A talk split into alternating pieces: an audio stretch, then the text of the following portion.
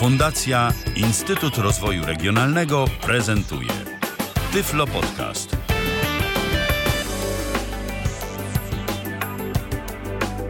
Dobry wieczór, Ala Witek z tej strony. E, witam serdecznie w kolejnej naszej audycji Babie Lato. E, tematem dzisiejszej będzie rodzicielstwo osób niepełnosprawnych. E, dzisiejszymi moimi gośćmi są Bogusia Otręba-Banial, mama Oli i Kuby, osoba niedowidząca oraz Robert Więckowski, dziennikarz, tata Filipa i przyszły tata Matyldy i osoba niewidoma. Dzisiaj Państwo będziecie mieli okazję posłuchać o cieniach i blaskach rodzicielstwa. Oczywiście zachęcamy do kontaktu telefonicznego z naszym studiem. Numer to 123 834 835, a także przez komunikator Skype tyflopodcast.net. Zatem przejdźmy może już do tematu naszej audycji. Chciałabym, abyście opowiedzieli mnie i naszym słuchaczom troszeczkę o sobie, w jakim wieku są wasze dzieci, jak na co dzień się nimi zajmujecie, jak postrzegacie rodzicielstwo ogólnie, co dla was jest taką miarą dobrego rodzicielstwa i co generalnie jest dla was najważniejsze. Może zaczniemy od ciebie, Bogusiu. Dobry wieczór Państwu, witam wszystkich bardzo serdecznie. Ja mam dwoje dzieci. Mam y, starszą córcię Olę i młodszego synka y, Kubę. Y, Ola ma już lat 9, Kuba 5, więc już takie mm, najtrudniejsze momenty pielęgnacji i tak dalej są za mną. Ja jestem osobą, która mm, bardzo mm, bardzo, odpowiedzialnie pochodzi, podchodzi do macierzyństwa, w takim znaczeniu, że y, ja uważam, że dzieci tak samo myślą, tak samo czują i tak dalej, jak my dorośli, więc staram się po prostu, mm, staram się z nimi mieć taki y, dobry kontakt i, jakoś tak y, uważam, w jaki sposób, co do nich mówię i, i tak dalej. Jasne. No akurat tak pokrótce.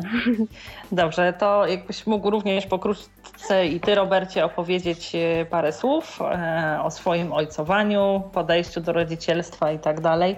Jakie są takie główne założenia i takie rodzicielskie motto twoje?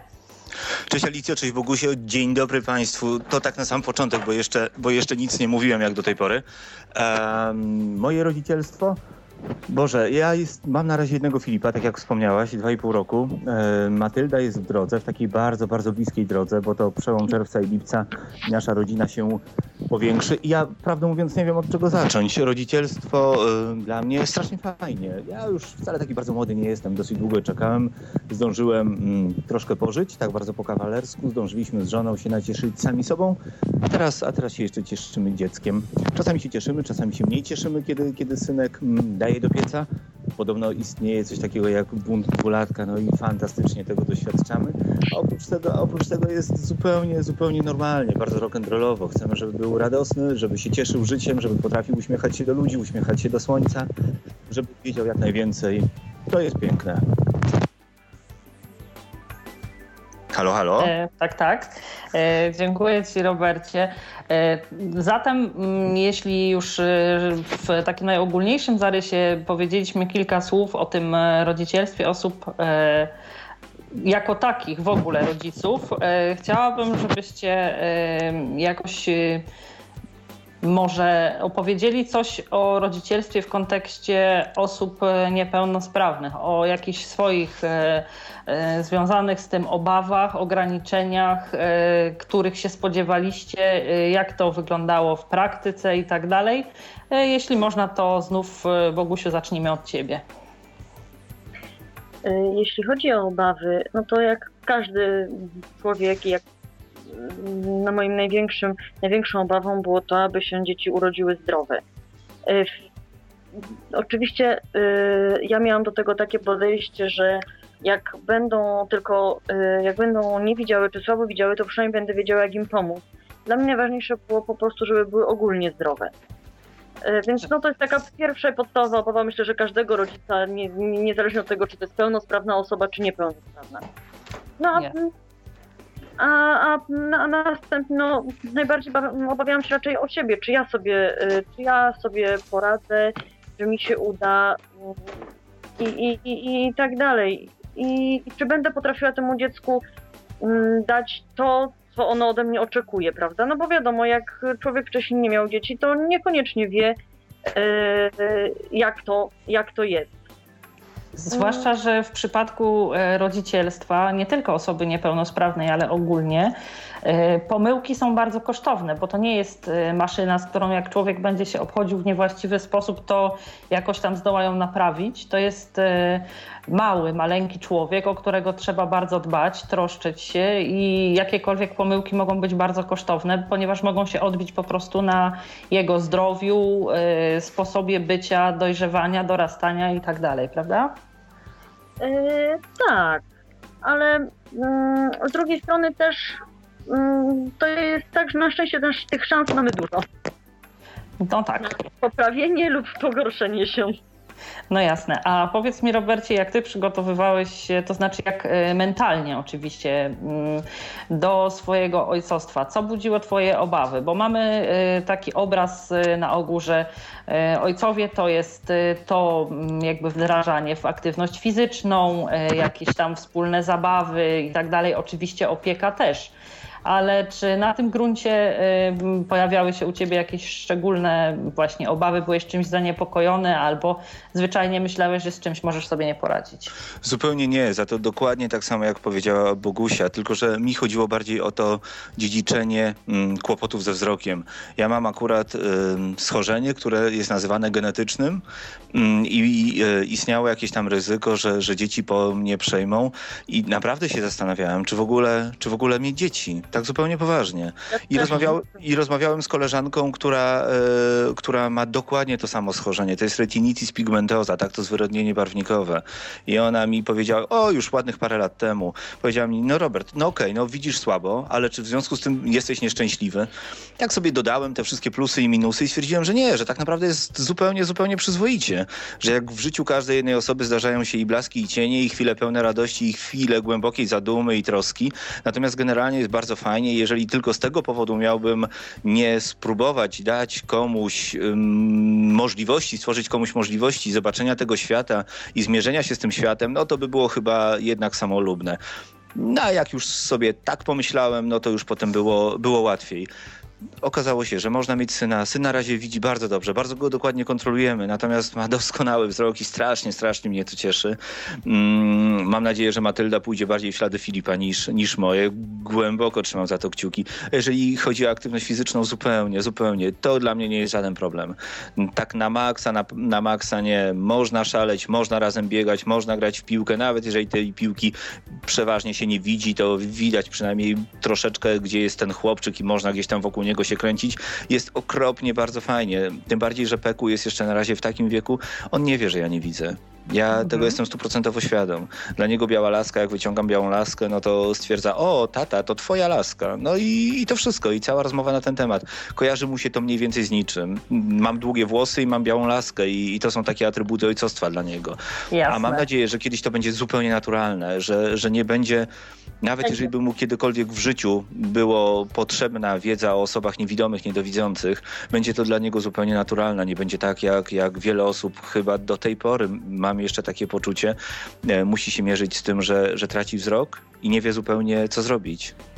E, Właśnie, chciałam Was y, w późniejszym czasie zapytać o to, ale skoro już, że tak powiem, Robert tutaj nasunął temat, powiedzcie mi proszę, jak y, wygląda ten odbiór Waszej niepełnosprawności przez Wasze dzieci? Czy one przez to, przepraszam za takie zupełnie y, pytanie, że tak powiem, y, podstawowe i pozbawione wszelkiej świadomości, ale ja własnych dzieci nie mam, więc po prostu stąd ono się bierze. Czy wasze dzieci od początku oswoiły się z tym, że wy pewnych rzeczy nie możecie zobaczyć i jakby nie jest to dla nich y, czymś dziwnym, czymś nadzwyczajnym, czy jednak było tak, że pytały, y, czemu na przykład mamusia widzi to, a ty nie, albo czemu na przykład nie widzisz na obrazku czy na zdjęciu tego, co ja ci pokazuję, tak? Bo wy oboje jesteście w takiej sytuacji, że wasze dzieci mają lepszy wzrok od was, więc po prostu stąd to pytanie. Poproszę cię, Bogusiu, jakbyś mogła.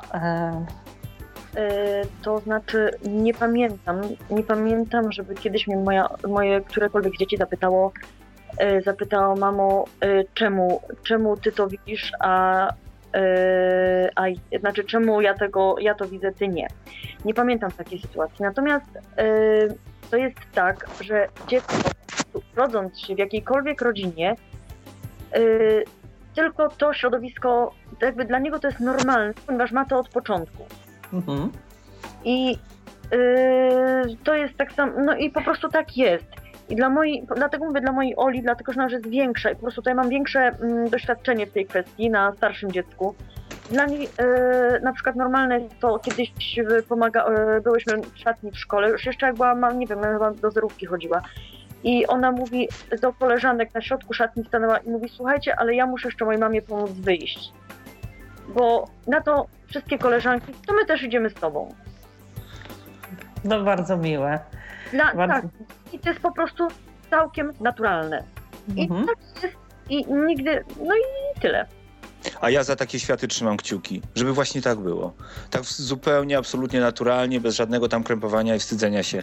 I, i już. I tak. I potwierdzam tylko to, co no, mówiła Bogusia. Ja też mhm. ogólnie y, chyba jestem takim, y, taką osobą, na przykład y, ogólnie mówię, no, no moja Ola taka jest, a dla mnie takim świadectwem tego, że, że po prostu i ludzie, i rodzice do tego normalnie podchodzą. Jak robiliśmy pierwsze takie y, urodziny Oli, to znaczy kiedy już, tak powiem, stwierdziliśmy, że no dosyć tego robienia imprez y, dla starszych, tylko jeżeli to są urodziny dziecka, to powinny być dla dzieci. I zaprosiliśmy właśnie grupę z, y, z pięciolatków.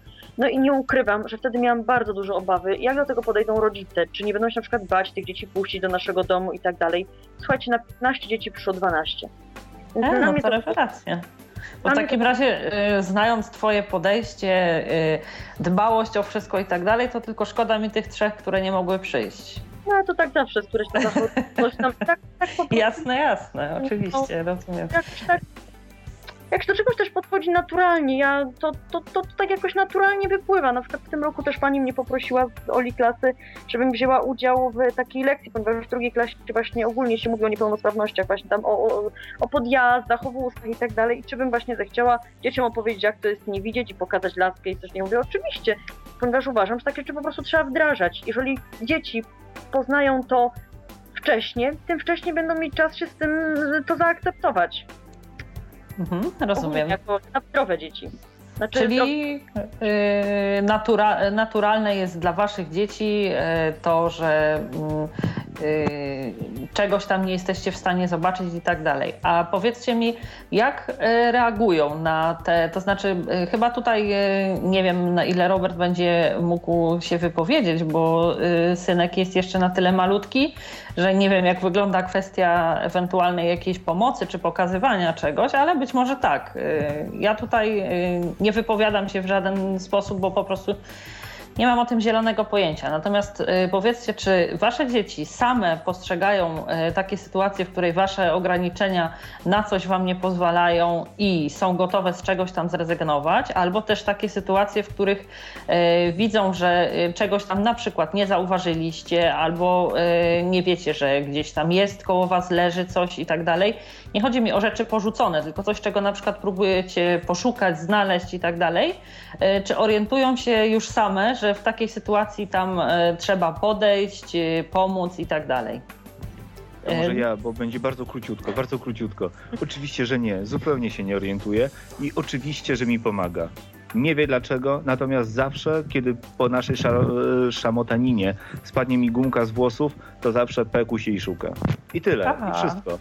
Natomiast absolutnie na 100%, absolutnie nie wie dlaczego, jak tak jest.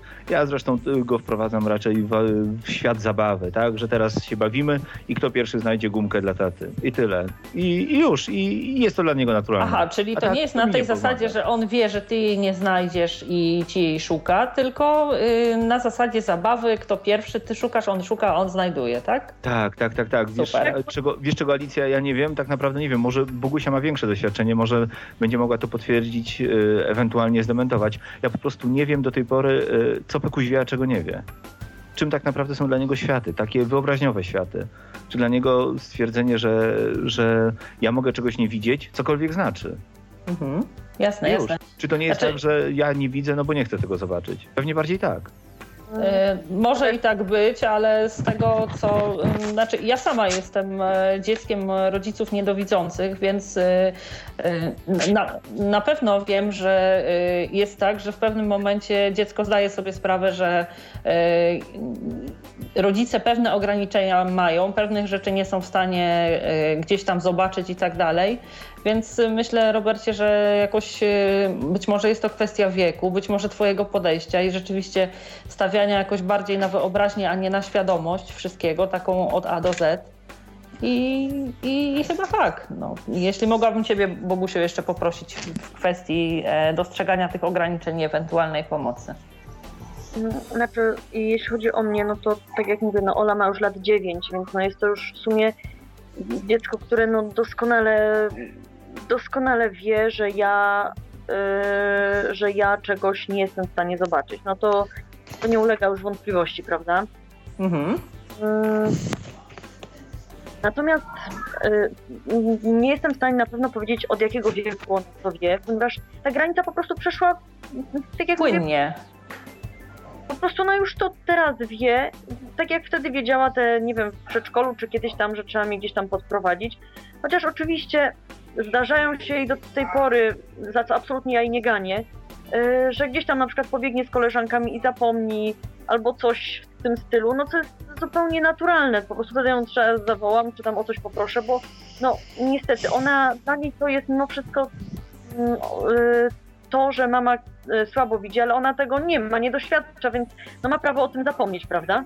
Oczywiście, że tak. I nawet taka postawa e, bardzo mi się podoba, bo czasami, e, kiedy rozmawiałam z osobami również będącymi e, dziećmi osób, czy to niedowidzących, czy niewidomych, e, bardzo wydawała się nam e, taka powiedzmy mm, szkodliwa i e, no, nieprzyjemna, rażąca i taka niepożądana sytuacja, w której rodzice na każdym kroku e, gdzieś tam e, obarczali tym, tym, tym swoim niewidzeniem czy niedowidzeniem, gdzie e, była mowa o tym, ty tutaj sobie przy mnie siądź, bo jak ja będę potrzebowała pójść gdzieś tam do toalety czy coś, e, to musisz mnie podprowadzić i w ten sposób e, dla mnie to jest takie, mm, takie troszkę nie fair, bo e, tak jakby dobrze, moje ograniczenia, ja decydując się na posiadanie dzieci, powinnam być na tyle osobą samodzielną, żeby w takich podstawowych kwestiach radzić sobie samej, a nie y, odbierać y, dzieciństwo, wolny czas, zabawę przerywać, czy jakiekolwiek inne zajęcia, y, absorbując moje dziecko koniecznością pomocy. Tak? Zgadzacie się ze mną w tej kwestii? No zdecydowanie nie płodzimy dzieci po to, żeby mieć prywatnych pomocników. No hello, nie na tym to polega. No więc, Tak sobie ale wiecie, Stara dzieci po, prawda? Dla Właśnie. Was y, to jest oczywiste, a nie dla wszystkich. Ja właśnie dlatego tutaj nawinęłam, y, że tak powiem kolokwialnie ten temat, dlatego że po prostu sama nawet z własnego doświadczenia znam osoby, które wszelkimi możliwymi e, problemami, czy to chodziło o jakieś tam błahe sprawy właśnie jak podprowadzenie czy przyniesienie czegoś, y, po załatwianie wszelkiego rodzaju spraw urzędowych, aż dzieci po prostu już były w wieku dorosłym i tak dalej, Powiem szczerze, że z rozmów y, z, z tymi osobami będącymi dziećmi takich rodziców nadmiernie właśnie absorbujących i obarczających, wyniosłam taki no, nie, nie, naj, nie najfajniejszy obraz i szczerze mówiąc bardzo jestem zadowolona, że moim rodzicom, mimo iż byli osobami niedowidzącymi obojgu, udało się takiego podejścia do mnie uniknąć. Więc y, myślę, że to też przychodzi z czasem. Zmienia, czas płynie, zmienia się świadomość pewnych rzeczy i rodzicielstwo takie osób zdrowych i e, osób e, niedowidzących jeśli, czy niewidomych, jeśli są e, ludźmi takimi inteligentnymi, poszukującymi, zmienia się ta świadomość rodzicielska i myślę, że takich przypadków jest już coraz mniej i mam nadzieję, że coraz mniej będzie, bo bo, bo, to na pewno nie jest dobre podejście, jeśli ktoś traktuje dziecko jako polisę ubezpieczeniową i trzyma kciuki za to, żeby się urodziło zdrowe, bo swego czasu będzie mu pomocą, prawda? Jejku, Alicja, oczywiście, że tak. Natomiast e, tutaj chyba jedna taka, taka myśl, tak jak ciebie słuchałem, która mi przychodzi do głowy. Toksyczne rodzice, rodzicielstwo nie zna podziału na pełnosprawność i niepełnosprawność tak. rodzica. Absolutnie. Tak samo toksyczne. Tylko oczywiście w innych sferach może być rodzic pełnosprawny, jak i niepełnosprawny i to jest zupełnie, zupełnie inna kwestia. E, ja się z tak, tobą absolutnie. zgadzam. E, Natomiast, że u nas w środowisku, że u nas w środowisku ewentualnie wychodzi ta kwestia takiego, takiej pomocniczości, czy jakiejś tam roszczeniowej postawy wokół swoi, wokół, wobec swoich dzieci, no to smuteczek, po prostu smuteczek. I oczywiście, że powinno się to wskazywać i mówić zupełnie otwarcie, że, że nie idźcie, rety ludzie, nie idźcie tą drogą, nie o to chodzi przesadzaj, no nie przesadzasz, no nie, nie, nie tak się nie robi, prawda? To nawet temu człowiekowi jakoś uzmysłowić, prawda? Jak, no bo przecież no dzieci nie wychowuje się dla siebie, taka jest prawda, dzieci się rodzi, E, dziecko się rodzi, jakiś czas jest z nami. Ja w tym momencie już widzę po swojej córce, tak jak mówię, ona ma dopiero lat 9 w sumie dopiero, a tak naprawdę tak, biegnie do szkoły, tu się okazuje, ponieważ um, Ola jest bardzo aktywnym dzieckiem i ona po prostu kocha wszelkie wyjazdy, wszelkie wycieczki, obozy i w tym momencie ona tak w poniedziałek rano pojechała na dwudniową wycieczkę, wróciła we wtorek w nocy, znaczy w podzie 22, już w środę miała klasową wycieczkę i ona tak po prostu, ona uwielbia gdzieś jeździć, żeby coś się działo. W wakacje tak samo, jedzie na dwa tygodnie najpierw do babci w góry, później wraca i wyjeżdża na obóz nad morze, tak z zuchami. Także no po prostu, no mm, tak jakby, no nie mogę, mm, w tym momencie ona już żyje w pewnym stopniu, mm, może to tak głupio zabrzmi, ale ona po prostu już e, sama wybiera to, co lubi, tam, gdzie chce jeździć. I ja jako rodzic nie mam, nie mam takiego prawa, żeby jej zawładnąć ją dla siebie. Oczywiście. I ja właśnie dlatego, e, znając, że tak powiem, wasze podejście, wasze świadome rodzicielstwo i e, taką otwartość, e, że tak powiem, na, na, na to, co nowe, na to, co właściwe i tak dalej, zdecydowałam się właśnie was do, do tej audycji zaprosić. Tutaj myślę, że mm, jakoś nie chciałabym, żeby moje pytania czy jakieś zastrzeżenia były traktowane w jakikolwiek sposób przez was osobiście. Z wami nie ma to nic wspólnego. Ja, ja zapytałam Alicja, o przepraszam, kwestię, zupełnie, bo... zupełnie, zupełnie nie traktuję tego osobiście, ale też nie do końca, znaczy mm, ja nie wiem, czy, czy to rodzicielstwo, w taki, czy raczej inaczej, czy wychowywanie jest takie stuprocentowo świadome. Nie wiem w ogóle, czy, czy świadomie się podejmuje decyzję o rodzicielstwie, tak? I chyba tutaj się kończy świadomość. A potem to jest takie wspólne odkrywanie światów, co można, czego nie można, gdzie, gdzie się człowiek zaśmieje, a gdzie człowiek się złapie za głowę i powie, o Jezu, o Chryste, naprawdę to w tą stronę? Nie no, ja oczywiście rozumiem, tłumaczę tylko dlaczego poruszyłam, bo ja się zgadzam z tym, że toksyczność y, y, w związkach, y, czy to między ludźmi, czy w, znaczy w związkach partnerskich, małżeńskich, czy w związkach rodziców z dziećmi, rzeczywiście nie dzieli się na świat osób niepełnosprawnych i pełnosprawnych. Poruszyłam ten aspekt, bo rozmawiamy przynajmniej w zamierzeniu, e, o rodzicielstwie osób niepełnosprawnych i wydawało mi się istotną kwestią, żeby po prostu to zagadnienie poruszyć, żeby uzmysłowić, że tak bywa, a bywać nie powinno i, i, i tylko tyle. E, powiedzcie mi w takim razie, mm, jak to z tym, e, skoro już Robercie nawiązywałeś do, do tej decyzji o posiadaniu potomstwa, jak to wyglądało z waszym nastawieniem do przyszłego rodzicielstwa. Czy e, obserwując e, inne e, pary, również spodziewające się dzieci, możecie powiedzieć, że wasze przygotowania wyglądały jakoś inaczej niż ich przygotowania do posiadania dzieci i czy te odmienności brały się z waszej świadomości pewnych ograniczeń, jakie niosła niepełnosprawność? To może zacznijmy teraz, Robercie, od ciebie. Wiesz co? Chyba nie. Chyba dokładnie tak samo. Absolutnie dokładnie tak samo. Zapisaliśmy się na szkołę rodzenia, żeby się czegoś tam dowiedzieć. Oczywiście e, teraz już wiemy, że na szkole rodzenia dużo fajnych rzeczy człowiek się dowie odnośnie tego, jak, e, jak się zająć dzieckiem już po narodzeniu, a o samym procesie mhm. rodzenia nie będzie wiedział nic i potem przeżyje zupełnie metafizyczne zjawisko, kiedy, kiedy, kiedy to dziecko będzie przy nim, bo ja akurat uczestniczyłem w porodzie, kiedy to dziecko będzie przy nim przychodziło na świat. Naprawdę, absolutna absolutna metafizyka. Tak samo zastanawialiśmy się, jakie ubranka kupić. Dla mnie może nie mają znaczenia aż takiego wielkiego kolory. E, to, to tutaj Dobrze, Karola, ale e, przerwę żona. ci. Mhm. E, zatrzymajmy się na chwilę przy tej szkole rodzenia. Kiedy zgłosiłeś Aha. się z żoną do tej szkoły, Aha. ja przynajmniej z tego, na ile się orientuję, słabo się orientuję, ale wygląda to na takiej zasadzie, że na kolejnych zajęciach one mają formę taką jakby instruktażową.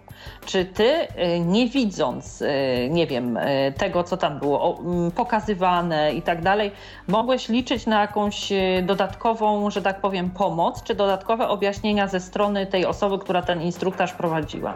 Znaczy, u mnie jest o tyle lepiej i to mówię zupełnie otwarcie, że Karolka widzi widzi bardzo dobrze. Także ja miałem wsparcie od razu ze strony żony i żadnego tam innego, żadnych innych dodatkowych wskazówek nie musiałem prosić prowadzących, ponieważ całe, całe tłumaczenie to audiowizualne miałem ze strony Karoli. Ona mi opowiadała, jak czegoś nie widziałem, znaczy w większości nie widziałem i ona mi to pomagała wszystko zrobić. Aczkolwiek do tej samej szkoły rodzenia, tylko że chyba mniej więcej z rok wcześniej chodziła dwójka moich znajomych, Rafał i, i Marta i bardzo serdecznie pozdrawiam Państwa Kanarek, jeżeli mogę to zrobić. Obydwoje nie widzą i obydwoje dostali prawie że indywidualną pomoc. Fantastycznie, naprawdę. I wystarczy, wystarczy wprawdzie stanąć przed światem i powiedzieć, mm, że ja nie zobaczę i proszę o pomoc i zwykle ten świat nie odwraca się plecami. No takie jest moje doświadczenie. Nie chcę tutaj wyjść na jakiegoś hura optymistę, ale takie jest moje doświadczenie.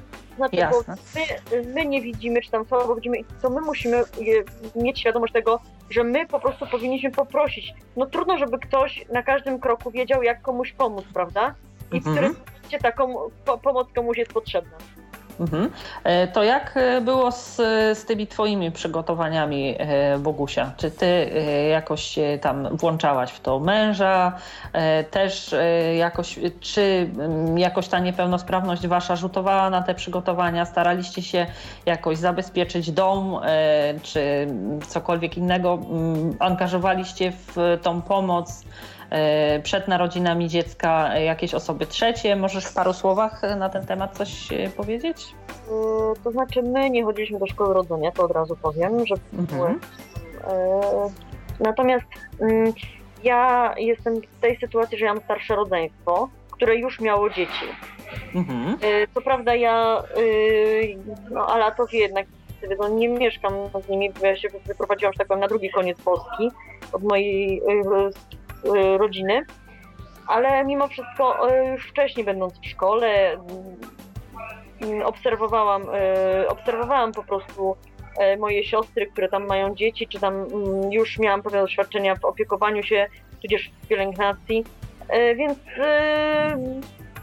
w zasadzie nie, nie, żadnego dodatkowego przygotowania nie poczyniłam.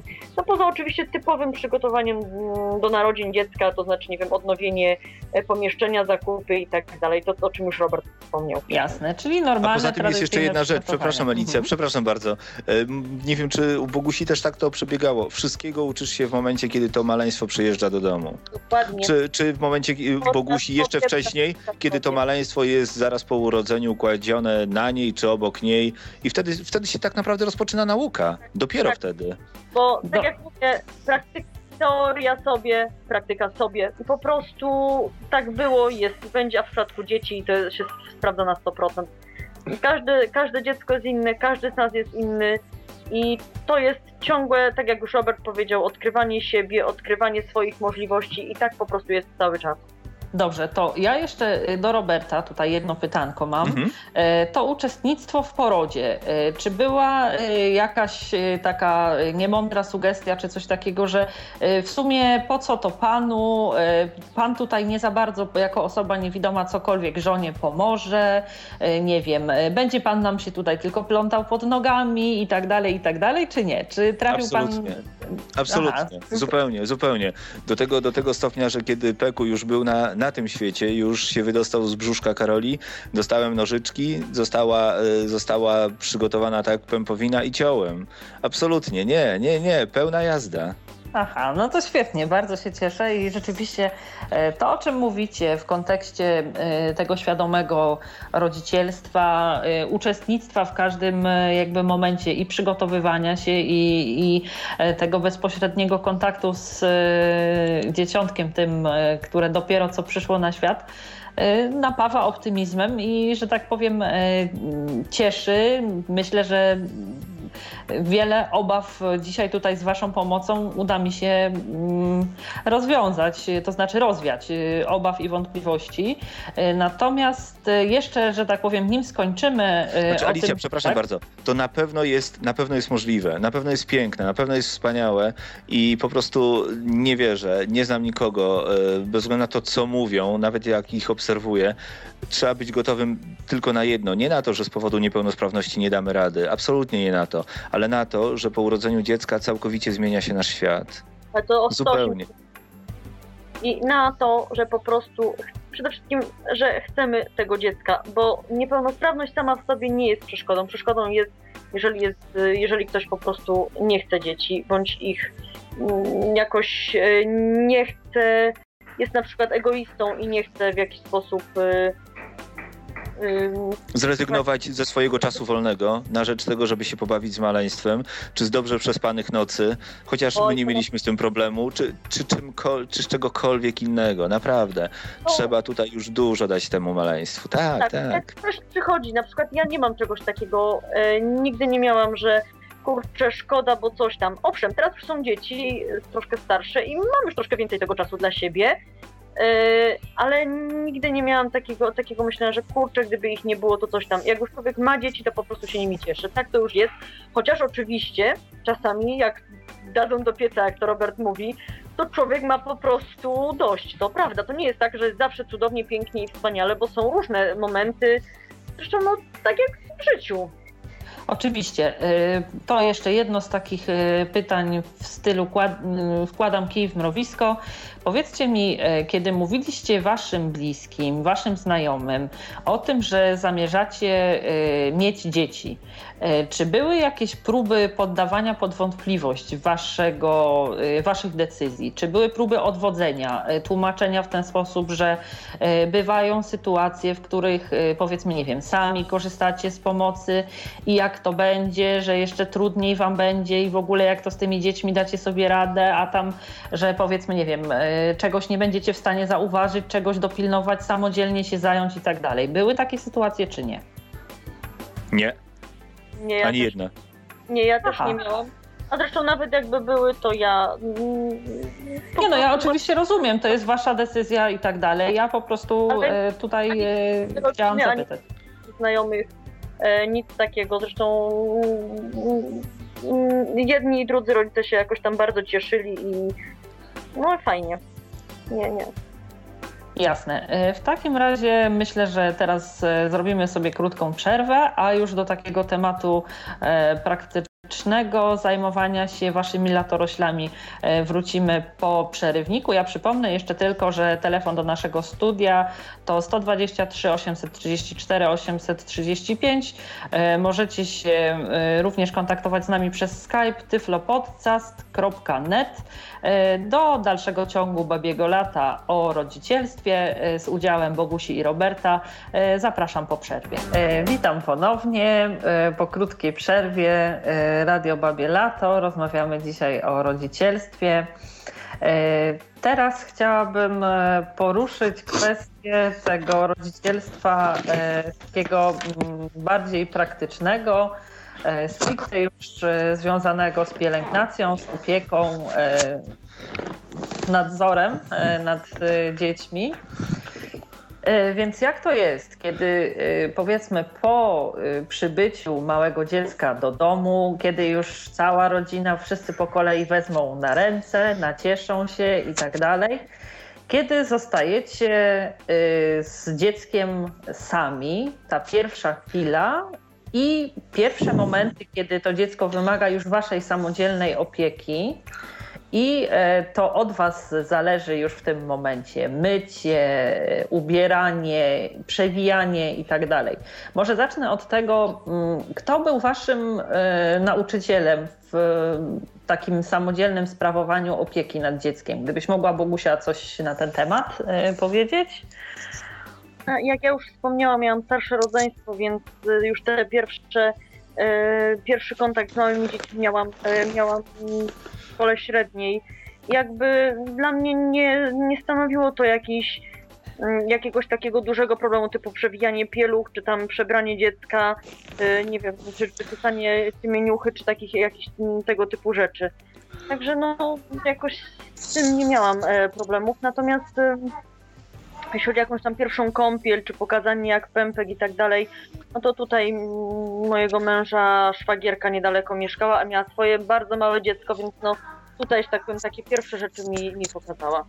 Mhm, rozumiem. A powiedz mi, e, miałaś e, kontakt taki, kiedy e, dziecko pojawiło się w domu już u ciebie z położną, nie wiem jak to jest, czy jest rejonizacja, czy nie. Ona przychodzi, uczy pewnych rzeczy związanych z opieką i tak dalej. Czy to już jest jakaś zamierzchła praktyka? Jak to wygląda? Jest.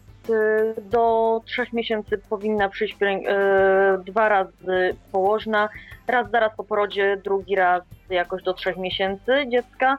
No i mhm. wtedy faktycznie, jeżeli ktoś ma jakiś problem, e, jak ma, ma, jakiś problem, no to może zapytać, może poprosić o pomoc, można poprosić o pomoc. E, no jest to bardzo różnie rozwiązane. Czasami wiem, że niektórzy niektórzy praktykują, e, że na przykład się z nią umawiają, żeby częściej przychodziła.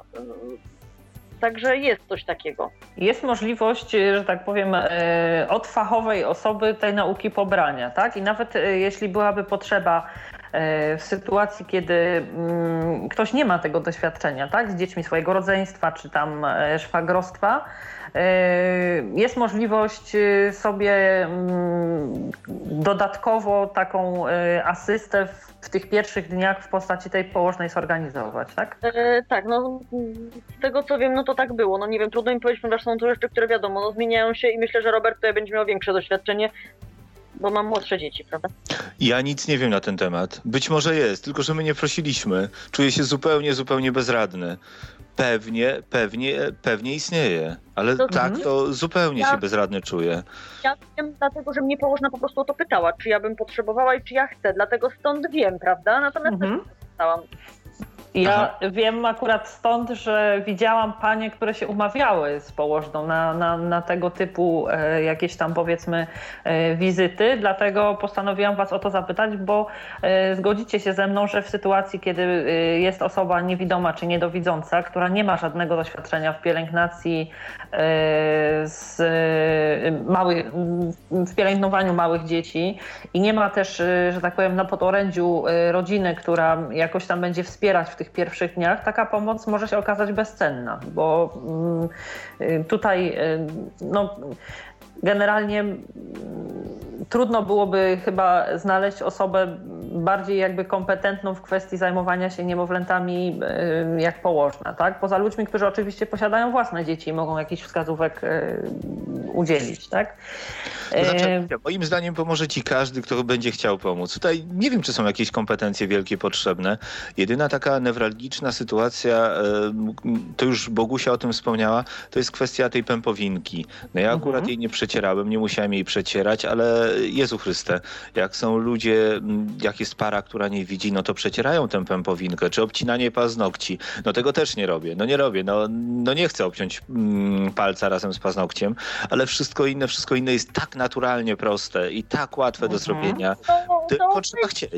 Tak, znaczy, a poza tym jeśli chodzi o paznokcie, to muszę wam powiedzieć, że E, jak wspominałam, była e, moja szwagierka, która e, raz też obcięła, nie pamiętam, chyba już młodszemu dziecku tak paznokcia, że go zadarła i od tamtego czasu znaczy, że go po prostu zraniła. I od tamtego mhm. czasu powiedziała, słuchaj, nie będę cię obcinać, bo ty na czuja sobie lepiej obetniesz.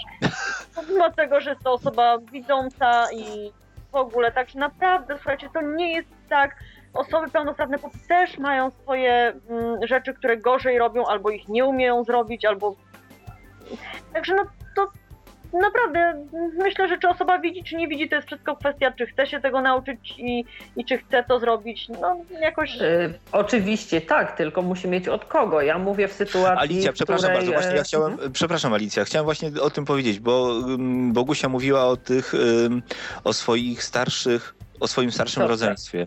Mhm. E, moim nauczycielem było życie, tak jak już wspomniałem przyszedł ten Peku do domu i trzeba było się nim zacząć zajmować. I od początku wiedziałem, że chcę w 100% uczestniczyć w jego, e, w jego, w jego e, w pielęgnacji. I od mhm. samego początku w 100% w tym uczestniczyłem. Jedna jedyna rzecz, której nie doświadczyłem, to było karmienie piersią. Nie udało mi się. Nawet się no za tak. bardzo nie starałem, no, ale tego nie doświadczyłem.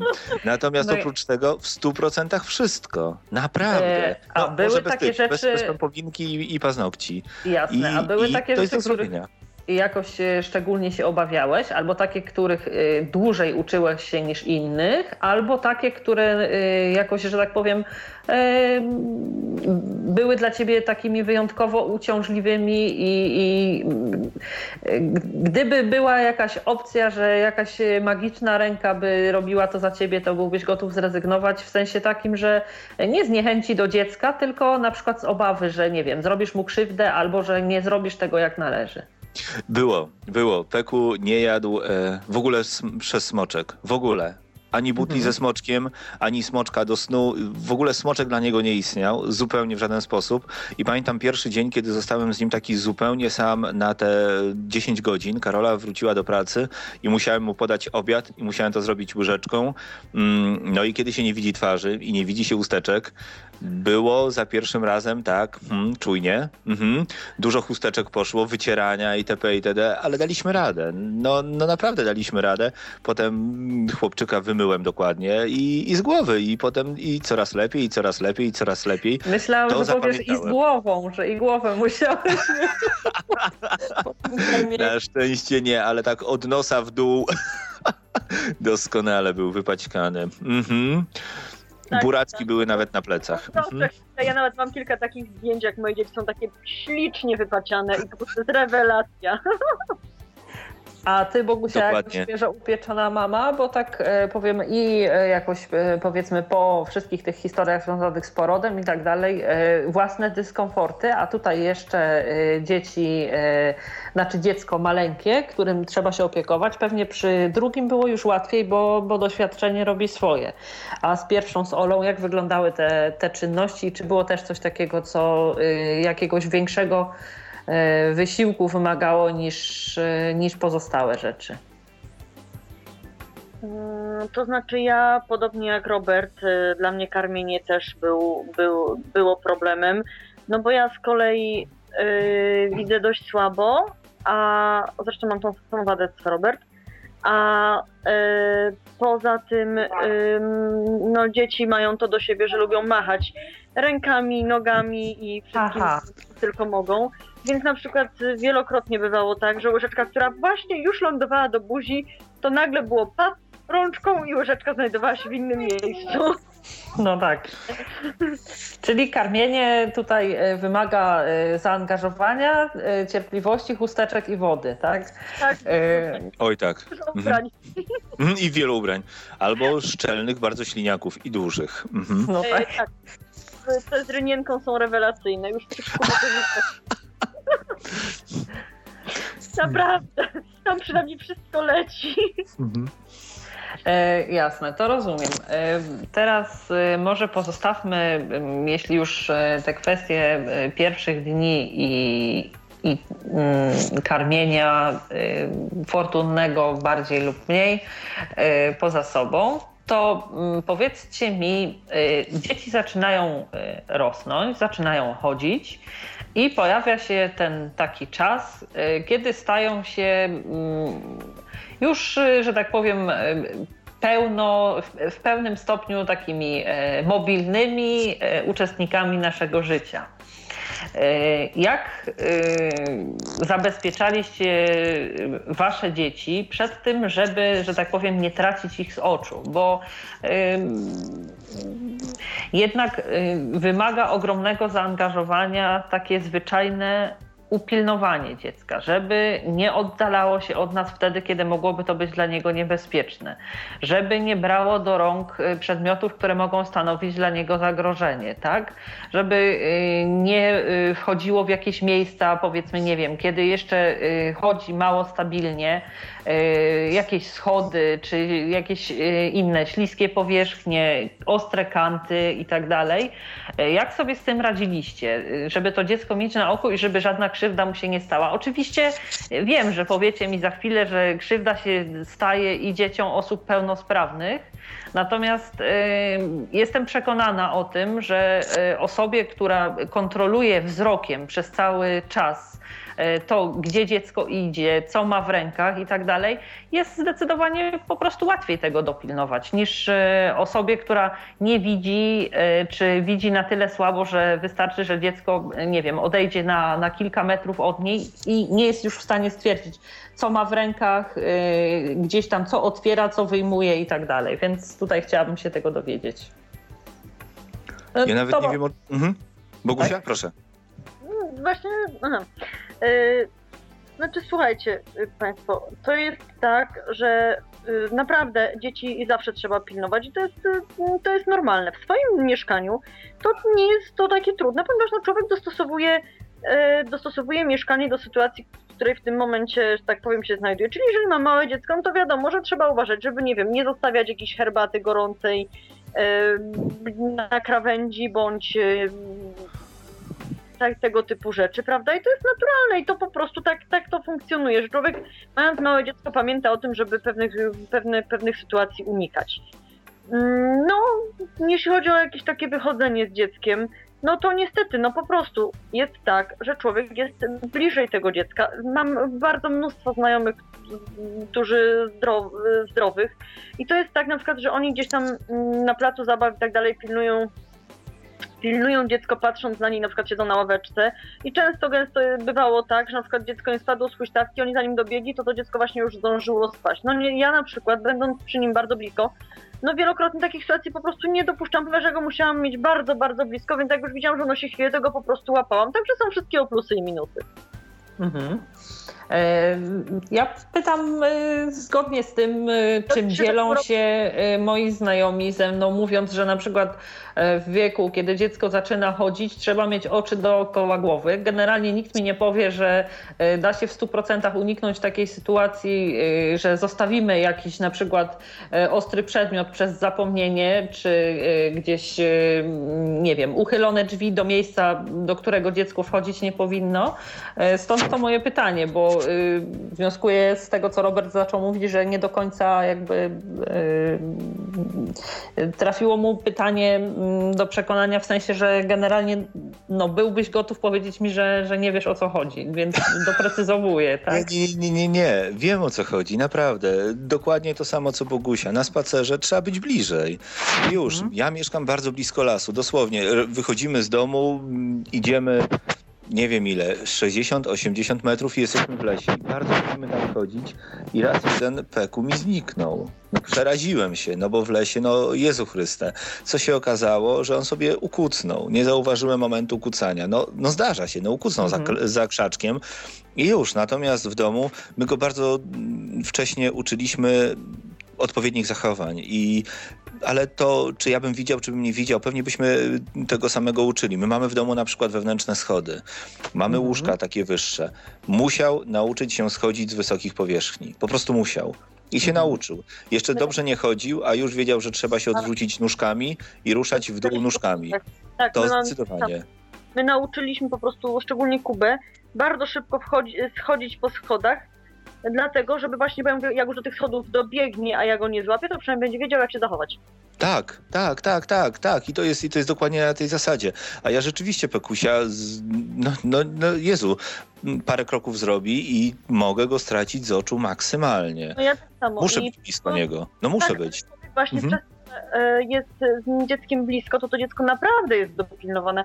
Powiem, mm, nie, nie chwaląc się tutaj absolutnie, moja Ola jak była mała, to znaczy miała rok i 9 miesięcy, bardzo mocno zachorowała.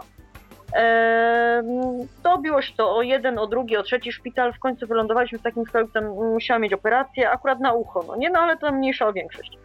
Każdym razie, no było to dla mnie bardzo ciężkie 10 dni, no bo pilnowanie dzie- dziecka na mm, niespełna dwuletniego na oddziale, gdzie wiecie, no tu nie może wejść, tam nie może wejść, w zasadzie to powinna leżeć, bo to ma kroplówkę, to ma dren podłączony i tak dalej, no to jest trochę wyczyn, no i nie ukrywam, że fizycznie było to ciężkie.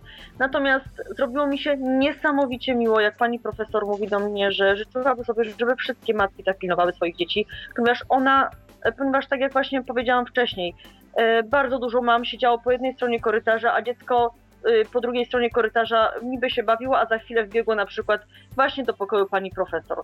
No bo przecież ta matka nie zdążyła dobiec, żeby, e, żeby w odpowiednim momencie to Mhm. dziecko zabrać. No ja nie miałam takiej sytuacji, ponieważ ja po prostu z nią byłam jak ona była no, o krok dosłownie, więc no, nie dochodziło do takich sytuacji, prawda? Więc no naprawdę da się to zrobić. I to uważam są bardzo cenne informacje, reasumując, że musimy być bliżej, że musimy zwracać uwagę e, na to, e, co nasze dziecko e, w danym momencie robi praktycznie bez przerwy i jakoś kompensować ewentualne braki w tym nadzorze tym, że większej ilości rzeczy nasze dzieci uczymy, tak? No chyba tak, a oprócz tego niedawno rozmawiałem ze znajomym i doszliśmy do wniosku, że dzieci są jednak nieśmiertelne. W porównaniu z tym, co sobie robią, jak nam by się przydarzały te wszystkie rzeczy, to dawno byśmy byli połamani albo, albo gdzieś jeszcze dalej po drugiej stronie drzwi. A dzieci są nieśmiertelne. Poważnie. A poza tym dzieci naprawdę to są, e, ja zgadzam się e, ze stwierdzeniem, które już bardzo dawno panuje, że dzieci są najlepszymi psychologami i naprawdę i, mm, dzieci po prostu, nie wiem jak to się dzieje, ale w pewnym stopniu się jakby dostosowują do rodziców. Mm, Znaczy w sensie takim właśnie na przykład ja, no, na, moje dzieci są na przykład tak nauczone, że jak my na przykład jesteśmy gdzieś w sklepie, czy gdzieś, jak ja je zawołam, to nie ma takiej możliwości, żebym się nie odezwały. Po prostu nawet, no, takim po prostu wpoiłam, że nam będzie łatwiej, że coś tam, nie na zasadzie właśnie nawet, to nie jest tak, że jakimiś groźbami, coś, tylko takimi jakimiś e, normalnymi rozmowami, czy tam jakim, tak, tak po prostu naturalnie. Jasne. To przejdźmy w takim razie, jeśli teraz pielęgnację i nadzór y, w przestrzeni mm, publicznej czy w, w domach mamy już za sobą, y, chciałabym Was zapytać o zabawy. Y, Jak to wygląda na przykład, bo już tutaj y, przez chwilę rozmawiałam z Robertem y, o aktywności fizycznej. Na przykład, y, jak wygląda u Was y, kwestie takie? Układanie małych puzelków, y, kolorowanie, y, gry jakieś y, zręcznościowe, wymagające y, wzroku y, i jakby wdrożenia dziecka w, w tą zabawę. Czy te zabawy, które wy proponujecie waszym dzieciom, odbiegają od y, jakoś znacząco od tych, y, jakie wasi y, znajomi, bliscy, generalnie rodzice ich rówieśników y, im proponują? Jak to wygląda, Bogusia, u ciebie? Przede wszystkim, jak już wspomniałam, yy, liczą się chęci i oczywiście nie będę y, tutaj y, mówić, że jestem w stanie zrobić wszystko z dzieckiem, to, co jest w stanie zrobić osoba widząca. To znaczy, no mimo wszystko mm, były takie sytuacje, że było mi naprawdę przykro, jak nie byłam w stanie mojej córce pomóc przy kolorowaniu. No i no, no, no takie sytuacje były. Mm, Mhm. Natomiast no, ja staram się sobie to tłumaczyć w ten sposób, że nikt nigdy nie jest w stanie mm, sprostać wszystkim, yy, wszystkim po prostu zadaniom. Yy, no i, i No i... A poza tym e, myślę, że uwagą i pomysłowością można doskonale dziecku zrekompensować e, w ten sposób, że wymyśla się jakieś inne aktywności, na przykład, nie wiem, e, wspólne tak, gotowanie, tak. długie spacery, jakieś tam wspólne śpiewanie, czy granie na instrumentach, czy coś takiego, prawda? Czy granie jakieś tam warcaby, prawda, można przecież z dzieckiem grać mhm. karty, yy, właśnie, czy, czy w piłkę, no, no, no, mnóstwo jeszcze innych, innych rzeczy, nie wiem, jakiś konkurs śpiewania, karaoke, cokolwiek, naprawdę można, można wymyślić. No po prostu tych rzeczy, których no niestety my nie jesteśmy w stanie y, dzieci nauczyć, no, no też są instytucje, nie wiem, są przedszkola, szkoły, które po prostu pomagają. Myślę, że nie ma rodziców, którzy, które, którzy są w stanie dziecko y, nauczyć wszystko takiego, ponieważ no, jeżeli się okaże nawet osoba pełnosprawna, nie wiem, może dziecko nauczyć malować, to się okaże, że go nie jest w stanie na przykład nauczyć śpiewać, bo zupełnie nie umie. Czy tam innych rzeczy, no, no tak po prostu jest. Zgadzasz się ze mną, Robercie? Zdecydowanie. Ja myślę, że to jest w ogóle nieprawdopodobnie ważne. E, są takie te chwile smuteczku rodzicielskiego, tak jak mówi Gabrysia, no y, Bogusia, no ja też tych rzeczy nie robię. Peku jeszcze dla niego kolory, on rozpoznaje kolory zero-jedynkowo, wiem to, ja nie, mm, ale nie ma to dla niego większego znaczenia. Jeszcze nie kolorujemy y, jakichś tam rzeczy, ale książek mu na przykład nie czytam. Ja mu muszę opowiadać bajeczki. No to opowiadam mu bajeczki, no i tyle. Niektóre wymyślam tak na bieżąco, tak od razu, ad hoc. W momencie, kiedy coś tam usłyszę, coś z tej bajeczki wezmę, coś z tej bajeczki wezmę, coś z tej i, i wędrujemy razem przez świat bajek. E, nie gram z nim, e, nie układam z nim puzli, no bo nie układam z nim puzli, ale za to bardzo lubimy we dwóch kleić ciastolinę. Ciastolina jest dostępna. To można, to można absolutnie robić. Możemy rozpoznawać.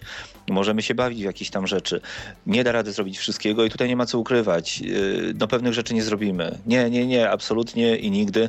Ja jeszcze nie muszę sprawdzać zeszytów uczniowskich e, i nigdy nie będę tego robił. Ale co nie znaczy, że nie będę mógł się z nim uczyć. Będę mógł się z nim uczyć, tylko że będziemy się uczyli inaczej. O zeszyt będzie musiał dbać sam, albo będzie musiał dbać y, z żoną moją. No i już, ze swoją mamą. No, albo tak jak mówi, mówi, mówi Bogusia. Są przedszkola, są szkoły, tam jeżeli będą pedagodzy wiedzieli o co chodzi, no to Jezu Chryste chyba są na tyle świadomymi ludźmi, że nie będą z tego powodu wytykali dziecka. Zresztą nie spotkałem się z taką sytuacją, żeby pedagodzy w jakikolwiek sposób wytykali dziecko dlatego, że rodzic nie widzi. Raczej, raczej wychodzą naprzeciw, raczej wychodzą, e, chcą pomóc. Ale Właśnie, ja tutaj... Mnóstwo, Alusia, przepraszam ci przerwę. Ja, ponieważ już mam jedno dziecko w przedszkolu, drugie w szkole, jest, słuchajcie, całe mnóstwo dzieci, które przychodzą do przedszkola bądź nawet teraz u Oli do zerówki, jak Ola była w zerówce, które słuchajcie, nie potrafiły trzymać nożyczek, także naprawdę nie róbmy z siebie też takich nagle ofiar losu. E, ponieważ... Nie, nie, Bogusia, tylko ja, ja jestem daleka od robienia ofiar losu, tylko też e, dla mnie argumentem, że na przykład e, zdrowi rodzice nie odrabiają ze swoimi dziećmi e, zadań domowych, bo je olewają, tak, nie jest argumentem, że osoba e, niedowidząca czy niewidoma też sobie może na to pozwolić, no bo e, musimy ciągnąć w stronę tych lepszych, a nie w stronę tych gorszych, no nie, więc no, dlatego pytam. Nie? Też jest tak, że ktoś, jeżeli osoba widząca nie odrabia, to po prostu to jest jej wybór, znaczy nie pomaga odrabiać, to jest w jakiś sposób jej wybór, bo nie chce, prawda? Mhm. No my jesteśmy jednak troszkę w innej sytuacji, bo albo bo, bo, bo nie możemy. To też jest jakby troszeczkę inna kwestia. Tak, tak. Tylko, Co nie znaczy, że nie y, można siedzieć przy tym maleństwie, prawda? Y, które będzie pisało i żeby to maleństwo czytało, co pisze. Tak, tak. Tylko no ja mówię y, z prawda? punktu widzenia tak. tego, co egzekwuje szkoła, bo zdajecie sobie sprawę oboje na pewno z tego, że dzisiaj system edukacji wygląda w ten sposób, że jeśli rodzic nie jest zaangażowany w edukację swojego dziecka, dziecku nie pomaga lub pomaga w bardzo niewielkim stopniu, to jednak to się odbija na wynikach w nauce i na y, ogólnym, y, jakby ogólnej formie zdobywania wiedzy przez dziecko. Dlatego postanowiłam poruszyć i ten temat, bo wydaje mi się, wydaje mi się po prostu ważny. Y, tutaj rzeczywiście z Robertem w tym temacie porozmawiamy w przyszłości, myślę. Natomiast... Pewnie, pewnie tak. Natomiast jeszcze jedno. Tego tak? może nie doświadczyłem, ale też nie żyjemy w świecie, który się składa wyłącznie z osób niewidomych, niedowidzących. Jeżeli czegoś nie możemy zrobić, ja kiedyś zostałem sam z pekiem, który był bardzo chory i musiałem podać lekarstwo i nie uzgodniliśmy do końca, które lekarstwa. Było kilka pudełek zapakowanych. No dla mnie nie do przejścia, nie do przejścia. Ja nie znam Braille'a. Za późno straciłem wzrok i, za, i od razu w moim życiu pojawiły się komputery, nie znam Braille'a. Wziąłem po prostu te, te trzy opakowania i poszedłem do sąsiadów. Ja. No ja właśnie, wiem, właśnie. tylko że trzeba mieć na to troszkę czasu. Wiem, wiem, wiem, wiem, wiem, wiem, wiem. Ale to tak e, na marginesie, tak jak mówię z Robertem w przyszłości, a z Bogusią porozmawiam już teraz. E, powiedz mi, e, m, Bogusiu, e, na ile mają świadomość nauczycielki, e, m, nauczyciele, przedszkolanki tego, że powiedzmy w, w pewnych kwestiach spodziewasz się może nie jakiejś tam większej wyrozumiałości, czy, ale powiedzmy sygnalizowania pewnych spraw drogą rozmowy, a nie na przykład drogą pisania drobnym maczkiem gdzieś tam pod zadaniem w zeszycie, że zostało źle e, zrobione.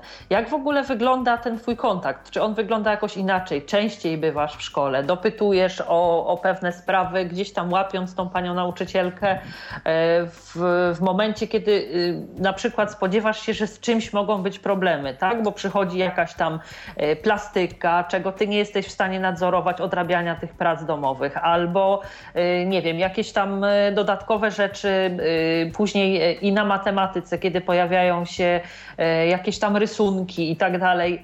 Jak, jak to wygląda? Czy, czy możesz liczyć na pomoc i jakieś takie specjalne podejście tego grona pedagogicznego, a może rodziców, kolegów i koleżanek twojej córki ze szkoły? To znaczy tak, ja e, generalnie jeśli chodzi o odrabianie lekcji, to tutaj, mm, tutaj, że tak powiem, mój mąż e, panuje nad sytuacją, jest osobą, która lepiej widzi ode mnie. Mhm. E, Więc no, zdecydowanie on planuje nad sytuacją, a ja, jeżeli już ja muszę, to, no, to przez lupę elektroniczną ja jestem w stanie też sobie mm, przeczytać, prawda? Mhm. Jasne. No, no, no w jakiś sposób już tutaj e, to, to, to mam rozwiązane. Natomiast e, nauczyciele zarówno w przedszkolu u Kuby, jak i, jak i teraz w szkole u Oli doskonale sobie zdają sprawę, ponieważ ja dla odmiany mieszkam w małym miasteczku, no a no wiadomo, to jak to w małych miasteczkach wygląda, prawda? Tak. E, Wszyscy wszystko o wszystkich wiedzą. E, W każdym bądź razie powiem szczerze, ja do tej pory i oby tak dalej było, a myślę, że będzie, naprawdę nie miałam, nie miałam jakichś problemów. Jeżeli, jeżeli tam wyniknął problem mm, teraz w tym roku, w trakcie roku szkolnego, że tam Ola coś tam, to po prostu pani wzięła telefon do mnie zadzwoniła. Ja mam do e, mojej, do pani e, od mojej Oli e, numer telefonu. Jeżeli mam jakiś problem czy jakąś wątpliwość, zawsze mogę zadzwonić i, i dopytać. Właśnie taką, na taką odpowiedź miałam nadzieję, bo y, wydaje mi się, że wtedy ten kontakt jest y, taki mniej formalny, bardziej y, zwerbalizowany, jeśli są takie potrzeby dodatkowe. W sensie takim, że więcej rzeczy się uzgadnia, więcej rzeczy się omawia, jakoś mm, i, i wydaje mi się, że to jest y, w kontekście ogólnie wychowywania czy edukacji dzieci kolejny plus posiadania y, niepełnosprawnych rodziców. Taki, że y, wydaje mi się, że jest jakaś taka jakby większa troska i też większa obawa, żeby czegoś nie zaniedbać, więc bardziej się przykładacie, o więcej rzeczy pytacie i jesteście bardziej przewidujący, patrzycie dwa kroki w przód, a nie czekacie na to, co będzie, jak już się stanie jakiś kłopot, prawda? E, tak, a poza tym naprawdę ja przez to, że na przykład moja Ola teraz chodzi do, do szkoły, poznałam bardzo fajnych rodziców, z którymi mam poza tym kontakt telefoniczny. E, jeżeli na coś potrzebuję, nie wiem, to na przykład w tym roku musiałam zrobić e, maskę ptaka dla mojego dziecka. No mm, nie muszę wam Trudna mówić, sprawa, tak? trudna sprawa. Bo ja plastycznie to nie jestem jakimś em, utalentowanym, oto- utalentowaną osobą, ale przynajmniej jeszcze nie odkryłam sobie tego talentu. E, I, i ten, i, i naprawdę nie, nie było problemu. Zadzwoniłam do jednej mamy, spotkałyśmy się, wypiłyśmy kawę, pośmiałyśmy się i zrobiłyśmy tą maskę. Także naprawdę poznałam bardzo fajne osoby, z którymi, e, z którymi się tak po prostu spotykam czasami. E, I to też jest, słuchajcie, plus. E, Że, że człowiek przez dzieci właśnie mógł nawiązać jakieś nowe kontakty. Fajnie. Świetnie, e, bardzo się cieszę. W, w, takim razie i o pielęgnacji, i o edukacji, i o zabawach też już sobie porozmawialiśmy. E, zapraszam e, Państwa do telefonicznego udziału w naszej audycji. Nasz telefon do studia to 123 834 835 lub na Skype'ie e, tyflopodcast.net. E, mam nadzieję, że przekonali się już Państwo, że jeśli chodzi o opiekę e, nad małymi i większymi dziećmi, Bogusia i Robert są tutaj rzeczywiście doskonałymi ekspertami. Myślę, że żadnego zadanego przez Państwa pytania nie pozostawią bez odpowiedzi. W związku z czym zapraszam do kontaktu, a my wracamy po krótkiej przerwie. E, witam ponownie po przerwie babie lato. Nadal rozmawiamy o rodzicielstwie osób niedowidzących i niewidomych. Moimi gośćmi są Robert i Bogusia. E, w ostatniej części e, naszego mm, tutaj programu chciałabym, żebyście mm, z takiego mm, punktu widzenia bardziej emocjonalnego opowiedzieli o tym, jak to jest? E, jakie trudności czy obawy wasze się potwierdziły? Co okazało się dla was e, tą barierą nie do przejścia? Może są jakieś rzeczy, które gdybyście mogli zawrócić czas, chcielibyście poprawić? Co jest y, może taką rzeczą, która wydaje się Wam y, spowodowana mm, Waszym y, niedowidzeniem, niewidzeniem, która w przyszłości może się okazać brakiem czy trudnością w życiu Waszych dzieci? Może zacznijmy tak sceptycznie, a później będzie już pięknie tak, sceptycznie, może... tak sceptycznie to nie chciałbym chyba nic poprawiać, bo nie wiem, nie przychodzi mi teraz nic do głowy, co mógłbym chcieć poprawić. Jezu, no jest tak jak jest. Um, jak filozofowie kiedyś stwierdzili, że nie ma mm, doświadczeń negatywnych, czyli każda jedna chwila naszego życia czegoś nowego nas uczy. No i tak po prostu jest. Nie sposób wszystkiego przewidzieć, nie sposób na wszystko się uzbroić. Zresztą, Jezu, jak strasznie nudne by było wtedy życie, gdybyśmy byli w stanie wszystko sobie przewidzieć i na wszystko się przygotować. I byśmy tak sobie tylko leżeli i się przygotowywali na kolejną chwilę, która ma przyjść za dwa dni, bo te wcześniejsze mielibyśmy już opanowane. Nie, nie bycie z dzieckiem, e, opieka nad dzieckiem jest zupełnie nieprawdopodobną historią. Mm, ja jakoś tam specjalnie e, rodzicielskich mm, aspiracji nie miałem, to się przyznaję. I było mi dobrze bez pekusia, ale teraz sobie już nie wyobrażam innego świata. Zupełnie nie przyjąłem mhm. to z pełnym dobrodziejstwem inwentarza i tak to sobie, i tak to sobie wygląda. Niech się dalej tak kręci. Peku jest, jest stuprocentową składową mojego życia, jedną z najważniejszych e, i inaczej być nie może. I to wszystko, co przed nami, no to, to będzie wielka niespodzianka, ale mam nadzieję, że razem, absolutnie razem, razem z Pekiem, czy za niedługo razem z Matyldą damy radę, no bo to nie jest tak, że, że tylko my kreujemy ten świat. To nie jest tak, że wszystko się dzieje tak, jak sobie mm, zawinszują tego rodzice. Bogusia wie o tym z pewnością jeszcze lepiej niż ja. Stosunkowo, stosunkowo niewiele, naprawdę niewiele rzeczy się dzieje dokładnie tak, jak sobie to rodzice mm, wymyślą, a im dziecko starsze, tym mniejszy, mniejszy jest odsetek tych historii, tych rzeczy.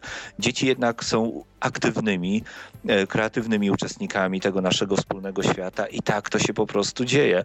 A moja niepełnosprawność, Jezu Chrysta, nie wiem. Ja po prostu e, e, straciłem wzrok no, ładnych parę lat temu, w 97 roku i od tamtej pory e, cały czas czuję się jednak osobą widzącą. Jakoś tak nie potrafię się przerzucić i zupełnie nie myślę o sobie w kategorii osoby niewidzącej, niedowidzącej. Nie no, tak to e... chyba nikt o sobie nie myśli, że widzi zupełnie. siebie przede wszystkim ale, ale, przez pryzmat niepełnosprawności jasne. Natomiast Alicja, ja w ogóle nie projektuję swojego życia na, e, w, tę, w tę stronę nie e, przewiduję Dobrze. czegoś. E, to mhm. może zapytam inaczej, bo chodzi mi o takie rzeczy, czy na przykład dzisiaj myśląc o tym, że wasze dzieci pójdą do szkoły, pójdą do szkoły podstawowej, chodzą do szkoły podstawowej, pójdą do szkoły średniej, na studia i tak dalej, czy rozważacie takie sytuacje, że na przykład jeśli nie będziecie w stanie pomóc im w nauce, bylibyście gotowi zaangażować osobę, która będzie przychodziła powiedzmy dziennie czy co dwa dni,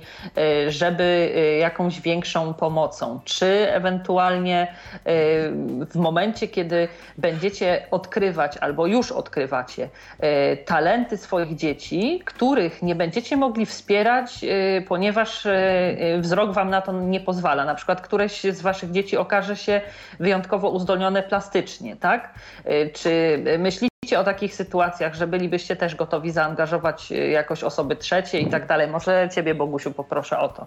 E, no dokładnie, tak jak wspomniałaś, moja, moje dziecko jest utalentowane plastycznie, moja Ola po prostu uwielbia i no, no już teraz chodzi na kółko plastyczne, już e, takie dodatkowe.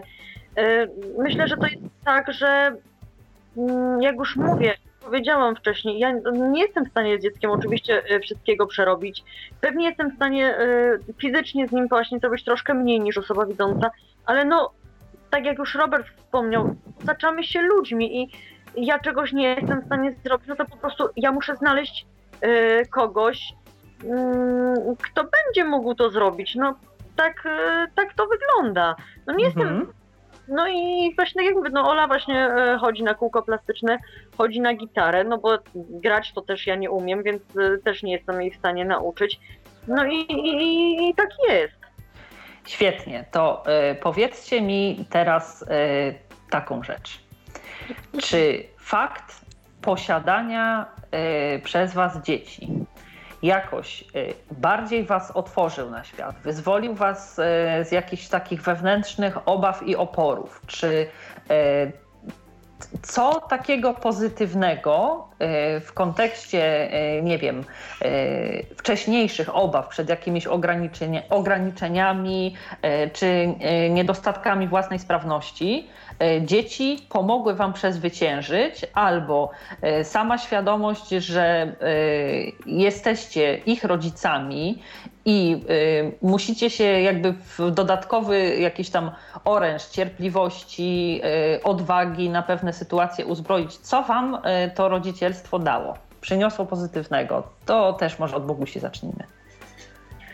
Znaczy, rodzicielstwo jest ogólnie pozytywnym, pozytywnym aspektem, jeśli chodzi o mnie. Ja naprawdę nie wyobrażam sobie, żeby któregokolwiek z moich dzieci nie było. I oczywiście Y, rodzicielstwo pozwoliło mi na to, żeby bardziej skupić się na, na dzieciach, właśnie na kimś innym. Znaczy, nie myśleć o sobie, że ja czegoś tam nie dam rady zrobić, tylko ja po prostu się mobilizuję i, i dam radę zrobić, ponieważ muszę się zmobilizować, żeby iść na wywiadówkę do mojego dziecka. Muszę się, mm, pomimo tego, że nie wiem, na przykład jest wieczór, czy tam, ponieważ no są wywiadówki gdzieś tam 17, 18, więc no, no jest to wieczór. Na wiele, nie wiem, odprowadzić dziecko na do tej szkoły, czy tam i po prostu no, na to właśnie, że, że nie muszę, że nie mogę po prostu myśleć o sobie, że muszę właśnie myśleć, yy, myśleć o, dzie o, dzie o dzieciach. O, Doskonale, to właśnie chciałam usłyszeć. A jak było z tobą, Robercie? Dokładnie tak samo. Jak masz dziecko, to to jest taki one-way ticket, tak? Nie ma już powrotu. Mhm. Nie wykupujesz sobie biletów w powrotną stronę. Po prostu wsiadasz do tego pociągu i jedziecie razem przez świat. I jeżeli przypuszczasz, że czegoś możesz nie zrobić, to musisz się postarać, żeby to zrobić. To, co mówiła Bogusia. Po prostu trzeba. No i już. Po prostu kogoś, kto ci w tym pomoże. Wszyscy mhm. proszą o pomoc i, I tak do tego się trzeba nastawić. Po prostu, że, czasami trzeba po prostu o tą pomoc poprosić. E, czyli zmiana nastawienia i do, dodatkowa silna motywacja yy, i yy, jakieś takie, wydaje mi się, bardziej optymistyczne podejście, że człowiek tak naprawdę nie mając wyboru musi mieć to bardziej otwarte i takie nastawienie, że dam radę, bo, bo po prostu nie robię tego tylko dla siebie, ale przede wszystkim robię to dla kogoś, tak? Zdecydowanie tak. A oprócz tego jeszcze jest jedna rzecz, która się w moim życiu pojawiła zupełnie niespodziewanie.